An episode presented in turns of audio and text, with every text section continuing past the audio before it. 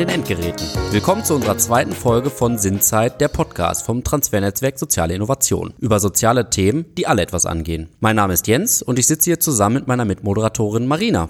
Hallo. Hallo Marina. In der heutigen Folge sprechen wir über Black Lives Matters aus Perspektive der afrikanischen Diaspora. Liebe Marina, hier die Frage an dich. Worum geht es eigentlich heute, beziehungsweise welchen Sinn macht es, Black Lives Matter aus der Perspektive der afrikanischen Diaspora zu betrachten. Vielen Dank, lieber Jens, für die äh, sehr gute Frage. Und zwar heute ist es wichtig, ein Thema anzugehen, das gerade im Zuge der bevorstehenden Wahlen in den USA immer wichtiger wird. Das heißt, wir wollen uns heute mit Rassismusdiskursen über die schwarze Bevölkerung in Deutschland beschäftigen. Wir wollen hierbei auch einen Blick einnehmen, der aktiv die Perspektive der afrikanischen Diaspora einnimmt. Und hier erstmal kurze Erklärung, was Diaspora heißt so viel wie Zerstreuung, Verstreutheit. Das heißt, man meint die Existenz von Gemeinschaften, die ihre traditionelle Heimat zum Beispiel verlassen haben und mitunter über weite Teile der Welt verstreut sind. Ein Schwerpunkt der heutigen Folge wird natürlich auch die Black Lives Matter Bewegung sein, englisch für schwarze Leben zählen. Abgekürzt findet man aber auch oft BLM. Und BLM ist eine Bewegung, die sich unter anderem gegen Stereotypisierung und Gewalt gegen Schwarze bzw. People of Color einsetzt. Und der Begriff People of Color beschreibt jene Individuen und Gruppen, die in vielfältiger Weise Rassismuserfahrungen ausgesetzt sind. Ich möchte hier noch einmal die Namen einiger Menschen nennen, die im Zuge von gewalttätigen Polizeiaktionen gestorben sind. Also Namen wie Trevor Martin, Michael Brown, Breonna Taylor und George Floyd. Wir möchten heute eben die Ursprünge dieser Bewegung aus kultureller und historischer Sicht betrachten, um so ein Verständnis der Lage der schwarzen Gemeinschaft der Black Community in Deutschland zu entwickeln. Bevor wir hiermit anfangen, habe ich ein Zitat der afroamerikanischen Dichterin Audre Lorde sozusagen mitgebracht, Jens, um die Wichtigkeit eines offenen und teilweise auch schmerzhaften Dialogs zu betonen. Your silence will not protect you. Euer Schweigen schützt euch nicht. Und dies soll hier in dem Sinne verstanden werden, dass wir, um eben diese Strukturen, die den Systemrassismus prägen, aufzubrechen, unbedingt darüber sprechen müssen. Ja, vielen Dank, Marina, äh, für die Einführung in das Thema und für das äh, starke Zitat, das du mitgebracht hast. Wir haben uns eine Spezialistin zu diesem Thema eingeladen. Und zwar rede ich von Dr. Rahab Njeri. Sie ist promovierte Historikerin und hat sich in ihrer Doktorarbeit mit Konstruktion und Darstellung von Schwarzen in Halifax Halifax, Montreal, Toronto im Zeitraum von 1960 bis 1990 beschäftigt. Sie ist auch Coach für Diversity und Intersektionalität, Antidiskriminierung, Postkolonialismus, Critical Whiteness und Gender und zusätzlich Mitglied im Kölner Frauengeschichtsverein. Darüber hinaus ist sie aktuell sehr aktiv bei der Partei Klimafreunde hier in Köln. Erstmal ein großes Dankeschön, dass du da bist, liebe Jerry. Dankeschön. Ich freue mich auch, dass du da bist. Und uns wäre jetzt erstmal wichtig, dich persönlich kennenzulernen, deine Forschung auch kennenzulernen. Und erstmal meine erste Frage ist, was ist deine persönliche Motivation zum Thema der heutigen Podcast-Folge? Vielen Dank, Marina. Also eine meiner Motivationen ist einfach, was jetzt in den letzten Monaten hier in Deutschland passiert ist mit dem Black Lives Matters Movement. Insbesondere hier in Köln am 6. Juni, wo wir mehr als 20.000 Leuten hatten, die wirklich zu diesem BLM-Protest hingegangen sind. Ähm, sehr viele Menschen sind außerhalb Köln oder die außerhalb Köln wohnen, äh, tatsächlich hier eingereist und haben quasi mit uns wirklich Black Lives Matters mitgemacht. Und das war für mich natürlich historisch, weil das war das erste Mal, dass ich tatsächlich so viele Schwarzen und so viele People of Color an einem Ort gleichzeitig gesehen habe. Natürlich würde man sich fragen, warum historisch und warum war das für mich überraschend. Es liegt einfach daran, dass äh, man sieht uns, aber nie gemeinsam. Also man sieht immer Einzelmenschen oder ne, wenn man in die Stadt geht, man sieht nur ein paar von uns, aber auf einmal gleichzeitig habe ich noch nicht erlebt. Und von daher äh, ist das auch meine Motivation, warum ich hier bin, um einfach zu sagen, das war ein historischer Moment für uns alle und ich glaube, sowas wird sich auch nicht nochmal wiederholen. Da habe ich direkt mal eine Nachfrage ja. zu. Du hast gesagt, das ist ein historischer Moment gewesen, ja auch ausgelöst durch die Vorfälle in den USA. USA. Äh, wie war denn vorher die Black Lives Matter Bewegung in Deutschland organisiert, sofern sie überhaupt organisiert war? Wie sah das aus? Also ich glaube, hier in dem deutschen Kontext, nicht nur in dem deutschen Kontext, aber ich glaube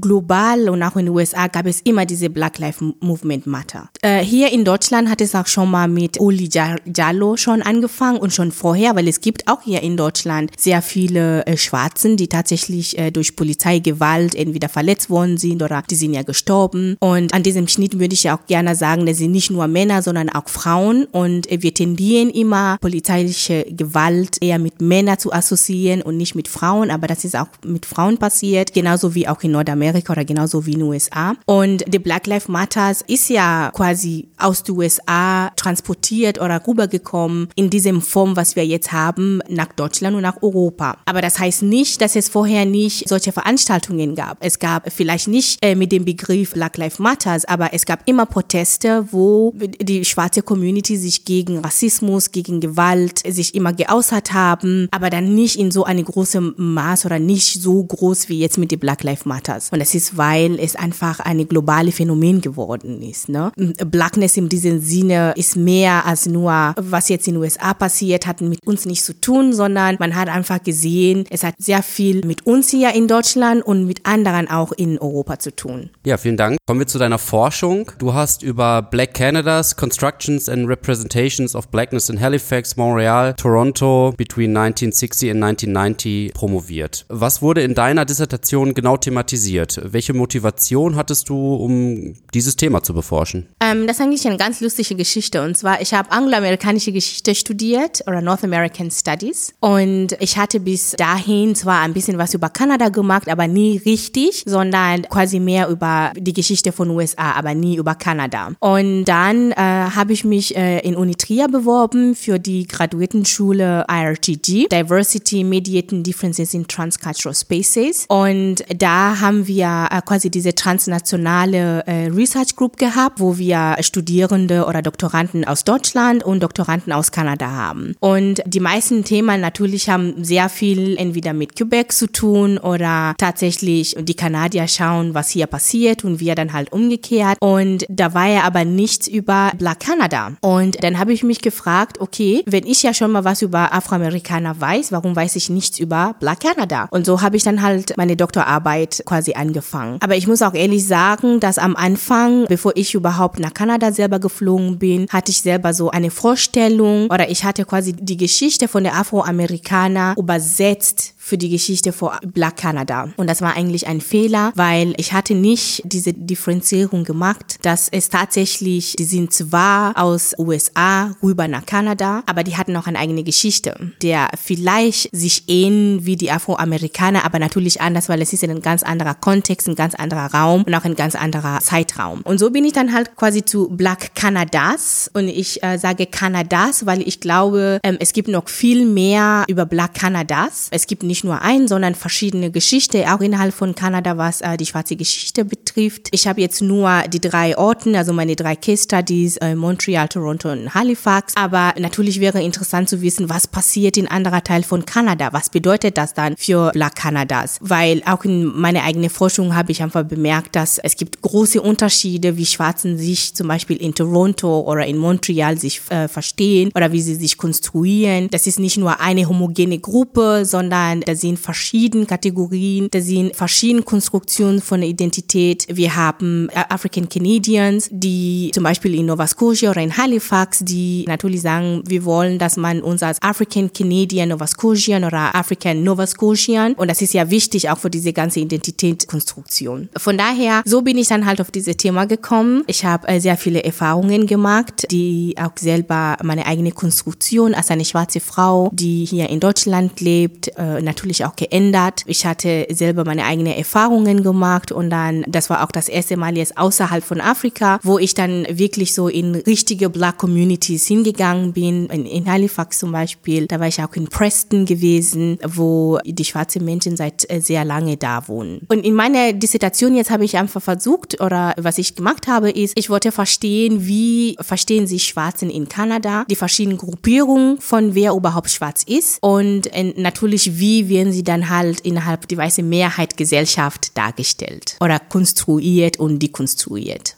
Mm, das heißt, du hast dann auch im Zuge eben deiner Forschung einerseits den persönlichen Blick eingebracht, aber auch diesen Blick von außen auf diese Geschichtsschreibung, die ja wiederum auch eine Geschichtsschreibung ist, die sehr vielfältig ist und aus verschiedenen Blickwinkeln betrachtet werden muss. Ich frage mich, ob es immer noch eine Rechtfertigung gibt, diese Geschichtsschreibung von schwarzer Literatur, schwarze Geschichte, also von Menschen zu schreiben. Also weil ich immer das Gefühl habe, es wird dann oft diskutiert, müssen wir das, ist es gleichwert? Es gibt ja immer diese Hierarchisierung auch in der Literatur immer noch, dass gewisse Literaten, man hat es ja auch bei Frauen, ähm, die weniger dann präsent sind. Hast du diese Erfahrung auch gemacht, dass du immer wieder in so eine Rechtfertigung Haltung gekommen bist? Klar, aber die Frage ist, wer macht diese Hierarchisierung und vor wen? Ne? Wer dominiert dann diesen Diskurs? Und wenn natürlich gesagt wird, warum brauchen wir dann äh, schwarze Geschichte oder warum müssen wir unbedingt was dazu machen, ist auch eine Frage von Macht. Es ist auch eine Frage von wer bestimmt die Diskurs in dem Moment und für welche Zwecke. Wenn ich dann hier in die Schule gegangen bin und habe äh, mich dann mit bestimmten Geschichten auseinandergesetzt, darf oder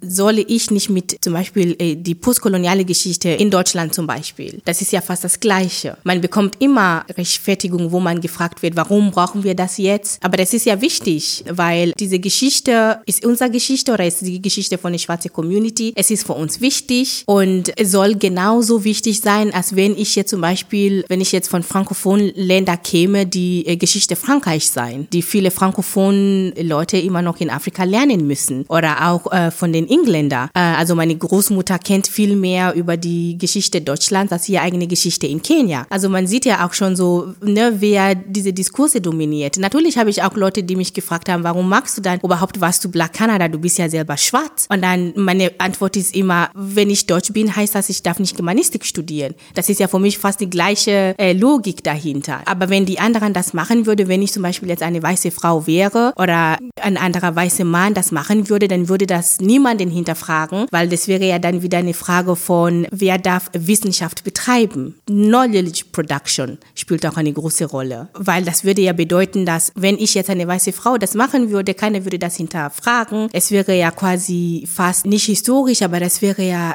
ich würde dann direkt zu einer Expertin werden, so wie wir das auch in Geschichte sehen. Da sind die meisten, die, die auch die Stellen bekommen, die meisten, die auch über ähm, African American oder Black Canada oder egal was mit Postkolonialgeschichte zu tun, alles, was uns beschreiben sollte, wird immer von den anderen gemacht. Und die sind diejenigen, die quasi die Diskurs lenken. Und dadurch wird auch eine gewisse Knowledge produziert, der dann halt nicht für uns gemeint ist, weil wir werden immer in den niedrigsten Kasten quasi äh, dargestellt dargestellt und die anderen dürfen über uns sprechen, die dürfen über uns forschen und dann werden die dann halt Experten, aber wir werden nie zu Experten. Und wenn das der Fall ist, dann, das ist sehr problematisch für mich. Also bis heute finde ich das sehr problematisch, weil das heißt, wir dürfen für uns selber nicht sprechen. Wenn wir nochmal auf, ja, darauf eingehen, wer dominiert eigentlich diesen Diskurs? Was zu dominieren hat ja auch mal etwas mit Macht ausüben zu tun. Stichwort Hierarchisierung. Bist du da auf Widerstände gestoßen oder besser gesagt, auf welche Widerstände bist du da gestoßen und welche Widerstände kannst du darauf zurückführen, dass du das als schwarze Frau gemacht hast? Welche wären vielleicht gar nicht aufgetaucht?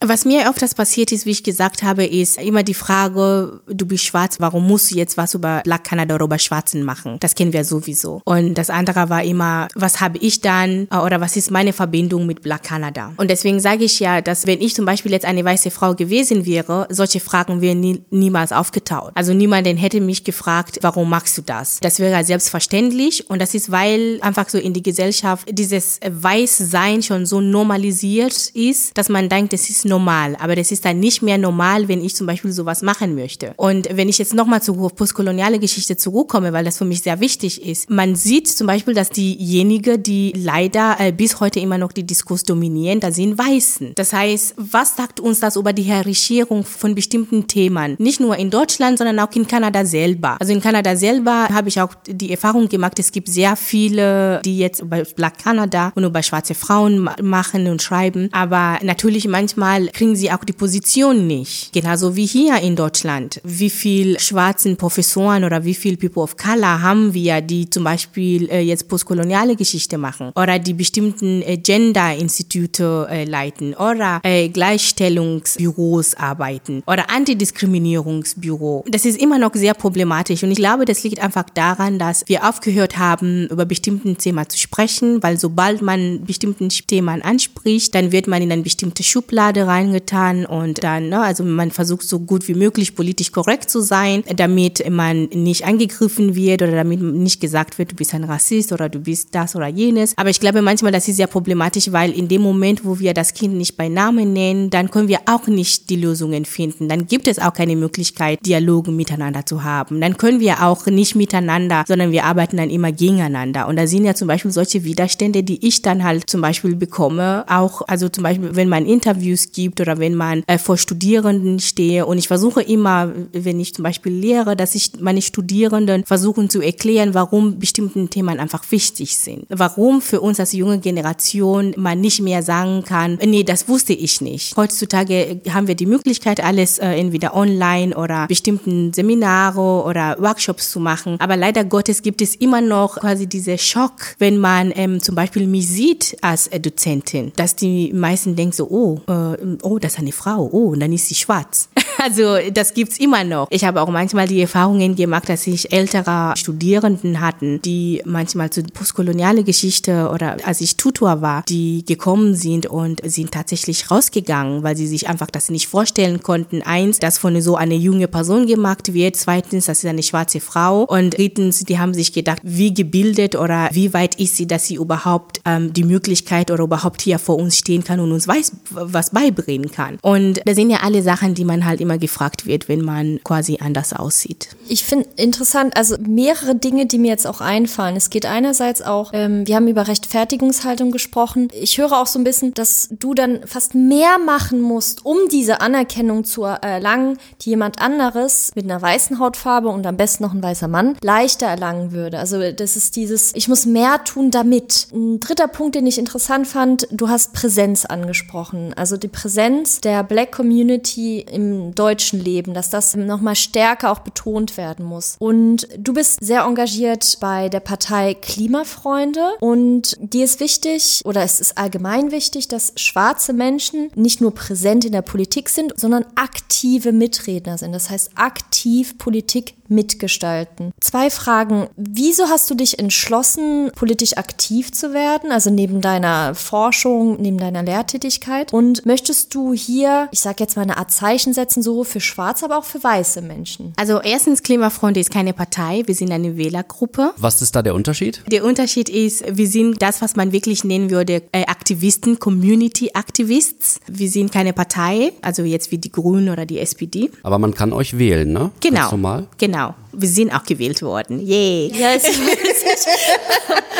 ja. Genau. Und warum ich und äh, Dr. John Akude, der jetzt der erste schwarze Mann im Stadtrat sein wird, uns für Klimafonds entschieden haben, es ist genau, weil die keine Partei sind. Also das heißt, die haben keine Vorgeschichte mit die Black Community und mit Vorgeschichte meine ich Appropriation of Blackness im Sinne von bestimmten Themen werden bei bestimmten Leuten eingegriffen oder angenommen und oder eingeeignet und dann heißt es, wir haben damit angefangen und wir werden gar nicht da mitbezogen, wir werden nicht unsere Meinung gefragt, sondern da sind quasi Experten, die dann halt für uns wieder entscheiden. Und bei Klimafreunde es ist anders, weil bei Klimafreunde wir dürfen und können aktiv aktiv mitentscheiden. Das heißt, wenn da Themen sind, die uns am Herzen liegt, die werden auch im Programm angenommen. Es gibt auch eine Plenum, wo wir uns dann, dann treffen und wir reden über die Probleme, die wir haben. Und das ist sehr wichtig, insbesondere für die Black Community hier in Köln und überhaupt in Deutschland, weil bis dato ähm, nehmen uns die anderen Parteien oder meisten Politiker nehmen uns nicht wahr. Das heißt, wenn es um die Wahlen geht, äh, man geht immer davon aus, es sind immer die anderen, aber nie die Schwarzen. Man hat uns nie nie als eine potenzielle Wählergruppe angesehen. Das heißt, es gab bis jetzt keine richtige aktive Politik für uns, sondern für uns, wie ich vorher gesagt habe, wird immer mitentschieden. Man fragt uns nicht, wo unsere Probleme sind, was sind unsere Bedürfnisse, was soll sich ändern, damit wir auch uns hier wohlfühlen. Die meisten Leute oder leider die meisten Leute, nicht nur in Köln, sondern in Deutschland denken immer, alle Schwarzen in Deutschland sind Asylbewerber. Und das ist, äh, oder wir sind alle Flüchtlinge. Wir sind nicht gleich. Wir sind so divers, äh, dass man uns nicht alle in einem Topf reinmachen kann. Ne? Wir haben verschiedene Geschichten, wir haben verschiedene Erfahrungen und das wird immer vergessen und am Ende heißen wir alle die Afrikaner. Und alleine diese Konstrukt von die Afrikaner ist ja schon eine weiße Konstrukt, weil wir uns selber, wenn wir zurück nach Hause kehren würden, dann sagen wir nicht, wir sind die Afrikaner, sondern ich würde sagen, ich bin Kenianerin, ich bin Nigerianer und noch mehr würde ich dann sagen, ich bin Kikuyu oder ich bin Luo oder ich bin Ibo. Es gibt ja so viele verschiedene Kategorisierungen, aber hier allein durch die koloniale Mentalität, wenn wir halt einfach alle in einem Schubladen reingetan oder einfach klassifiziert als die Afrikaner. Und dieses Begriff ist sehr problematisch, weil dieses Begriff hat dazu geführt, dass wir hier in Deutschland bestimmten Möglichkeiten vom sozialen Standpunkt, äh, politisch, haben wir uns zwar entwickelt, aber sehr, sehr, sehr, sehr, sehr langsam. Und der Grund, warum ich das sage, ist, man sieht es. Also hier in Köln, wie ich am Anfang gesagt habe, am 6.6. hatten wir die zweite große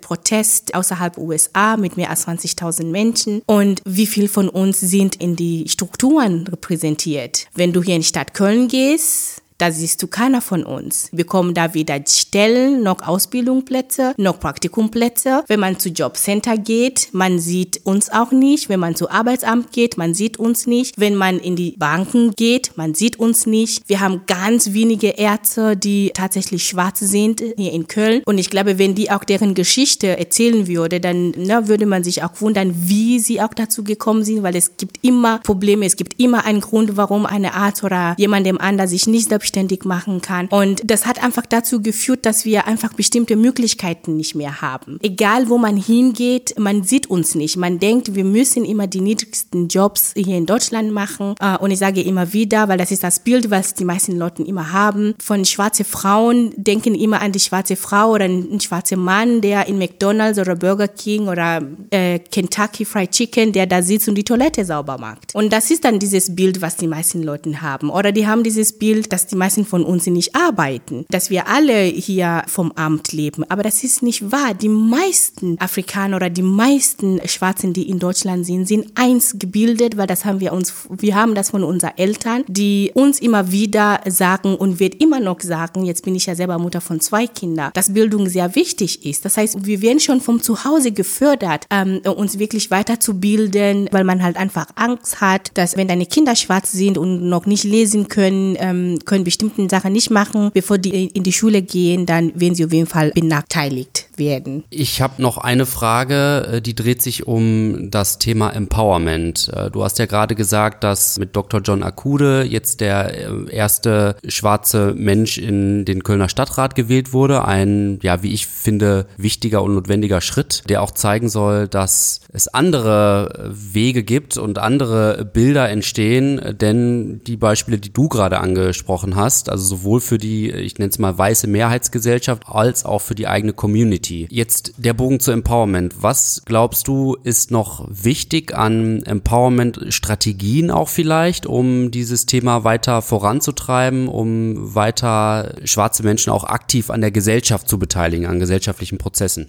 Also wie John Akude schon gesagt hat, Empowerment durch Wissen. Das heißt, wir müssen tatsächlich uns mit der Frage von Race auseinandersetzen. Wir müssen uns mit Thema von Rassismus innerhalb Deutschland oder innerhalb Köln auseinandersetzen. Wir müssen uns auch fragen über, über Whiteness, über weiße Privilegien. Was bedeutet das? Und welche Nachteile haben dann andere Menschen, die dann halt nicht als weiß gesehen werden hier in Deutschland? Und ein Teil davon ist wirklich, dass man uns zuhören sollte. Ne, das ist auch ein, eine Strategie, dass wenn wir über unsere Erfahrungen sprechen, dass wir auch ernst genommen werden und dass man nicht immer das versuchen, das zu relativieren und zu sagen, oh, wirklich, passiert das ja, hm, das kann ich nicht glauben. Solange als du das nicht selber erlebt hast, kannst du nicht davon ausgehen, dass es nicht existiert. Wenn ich keine Fleisch esse, heißt es nicht, dass jemand dem anderen das Geschmack von Fleisch nicht kennt. Und das ist ja für mich sehr wichtig, dass wir äh, durch Wissen, dass wir zum Beispiel äh, mehr Seminare haben sollen. Überall hier in Deutschland, in, in den Schulen, in den Filmen, äh, egal wo man ist, selber beim Stadt Köln, bei Jobcenter, bei Arbeitsamt, dass man wirklich sich mit die Fragen von Critical Whiteness auseinandersetzen soll, White Privilege, weil das ist genau das, was dazu dient, dass man uns immer diese negative Bilder, negative Zuschreibung immer noch über die Schwarze oder die Black Community immer noch so sieht. Das haben wir zum Beispiel jetzt bei Klimafreunde die Möglichkeit, dass wir tatsächlich über diese Themen sprechen können und dass wir unsere Probleme als in Black Community hier in Köln darstellen können. Wo sind unsere großen Probleme und was können wir dann gemeinsam machen? Einzelmenschen können keine Veränderung beifügen. Deswegen brauchen wir alle Menschen, die das auch zusammen gestalten können, aktiv zusammen mitmachen und wirklich die schwarze Community zuhören, weil das ist das, was bis jetzt gefehlt hat.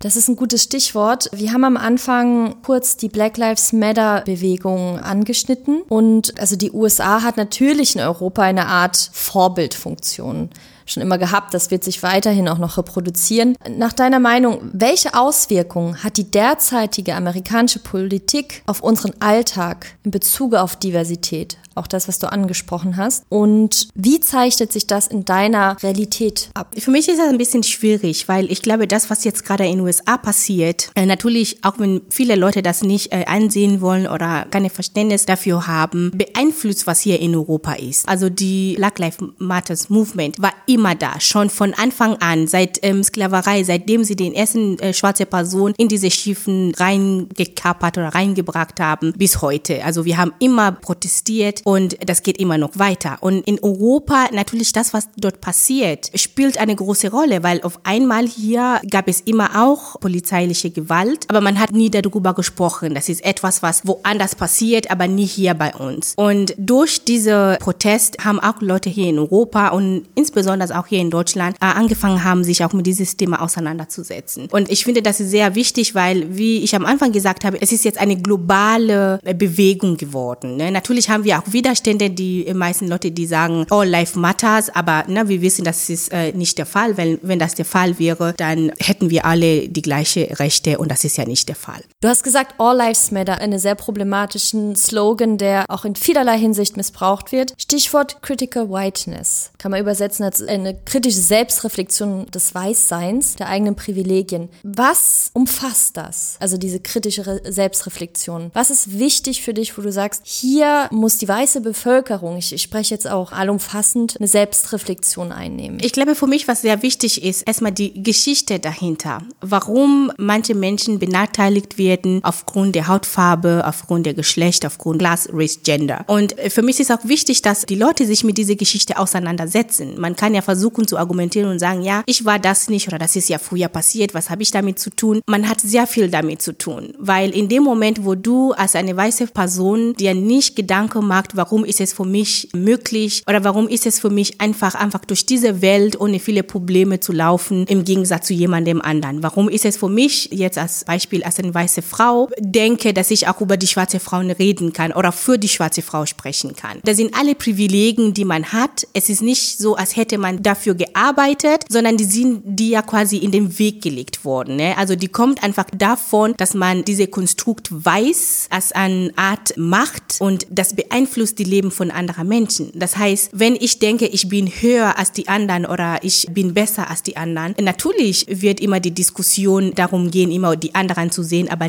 sich selber nie. Deswegen sage ich immer, es ist wichtig, dass man auch weiß äh, oder white auch als Color sieht. Also wenn man so tut, als wäre das nicht existieren, dann kann man auch keinen Raum schaffen, indem man über White Privilege und über Whiteness spricht. Und das ist ja sehr wichtig heutzutage. Sonst äh, würden wir zum Beispiel auch sowas wie Black Lives Matters nicht. Also weil man immer sehr lange dieses Thema ignoriert hat und man möchte auch nicht darüber sprechen. Und besonders in Deutschland möchte man auch nicht über Race sprechen. Was ich denke, es ist wichtig und es ist wirklich Zeit und ich bin wirklich sehr froh, dass sehr junge weiße Menschen und auch andere People of Color mit uns zusammen in Solidarität sich mit diesem Thema auseinandersetzen wollen. Da geht es ja auch darum, Dinge aufzubrechen, auch irgendwo eine Selbstkonstruktion aufzubrechen. Das kann auch manchmal schmerzhaft sein, sage ich jetzt mal. Also wir müssten verstehen, was hinter ja auch rassistischen Äußerungen steckt. Wird heute vielleicht falsch über Rassismus gesprochen, auch vor dem Hintergrund einer Critical Whiteness? Ich glaube, es wird nicht falsch gesprochen, sondern es wird überhaupt nicht gesprochen. Die meisten Leute gehen immer davon aus, ich bin aber kein Rassist. Das ist das Erste, was man immer hört. Und dann versucht man halt miteinander zu reden. Also man versucht dann quasi, ich würde zum Beispiel dann fragen, wenn du zum Beispiel in ein DM gehst, findest du dein Make-up, der zu deiner Hautton passt? Hast du Strumpfhose, die zu deiner Hautton passt? Und umgekehrt für mich, wenn jemand mich das fragt, ich brauche sehr lange zu suchen, weil das einfach nicht der Norm ist. Also das heißt, diese Normalisierung von das, was weiß ist, ist so normal geworden, dass unser ganzes Leben einfach nur darum geht. Man macht sich auch keine Gedanken, man hinterfragt das nicht, sondern es ist normal. Und wir haben diese Momente, wo wir selber reflektieren, haben wir noch nicht. Oder die meisten Leute haben das nicht. Und wie gesagt, sobald man anfängt, über Riss zu sprechen, dann werden andere Kategorien daraus ausgepackt, so dass man wirklich nie über den Probleme, über die richtige Thematik und die richtige Probleme von den anderen Menschen sprechen kann. Und ich finde, das ist zwar schade, aber ich hoffe und denke, dass sich das jetzt ändert. Wir haben sehr viele Themen angesprochen, auch über ähm, Aufbrechen von festgefahrenen Strukturen, auch das Schweigen zu brechen. Das war ja mein Anfangszitat, was ich hier mitgebracht habe. Mich würde jetzt interessieren, äh, Jerry, aus deiner Sicht, mit welchen Menschen sollten sich unsere ZuhörerInnen nach deiner Meinung beschäftigen? Also was ist eine Person, wo du sagst, die kennt man nicht und es wäre schön, wenn man sie kennen würde? Dadurch, dass ich jetzt bei Klimafreunde bin, also ich würde wirklich sagen, Professor Dr. Wangari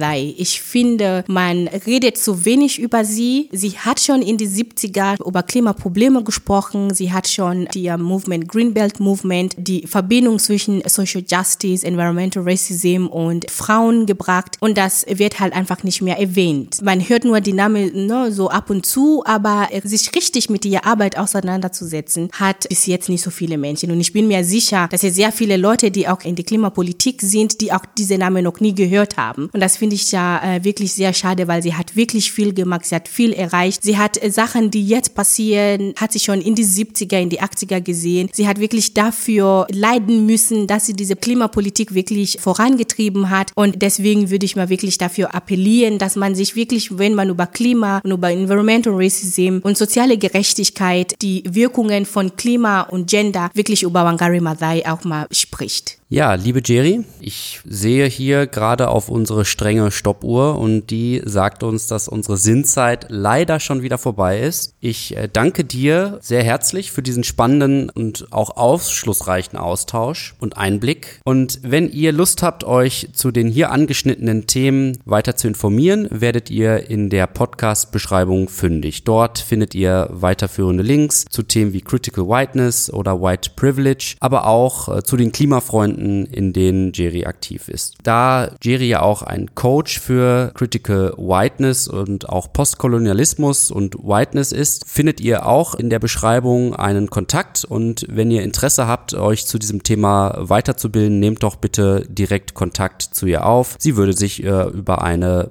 Nachricht von euch freuen. Unsere nächste Folge wird am 16. November ausgestrahlt. Das könnt ihr euch schon mal vormerken. Äh, wir sprechen dort mit der wissenschaftlichen Mitarbeiterin an der Evangelischen Hochschule in Bochum, Monique Kaulatz, über das Thema Flucht und Vorurteil. Liebe ZuhörerInnen, vielen Dank für das Zuhören. Falls ihr Fragen haben solltet, dann schreibt uns doch bitte bei sinnzeit@ kato-nrw.de. Sinnzeit alles zusammengeschrieben. Wir freuen uns über euren Input, eure Anregungen und auch eure Fragen. Bis dahin wünschen wir euch einen schönen Tag und denkt daran, nutzt eure Zeit sinnvoll. Bis bald. Wiederhören. Tschüss, danke.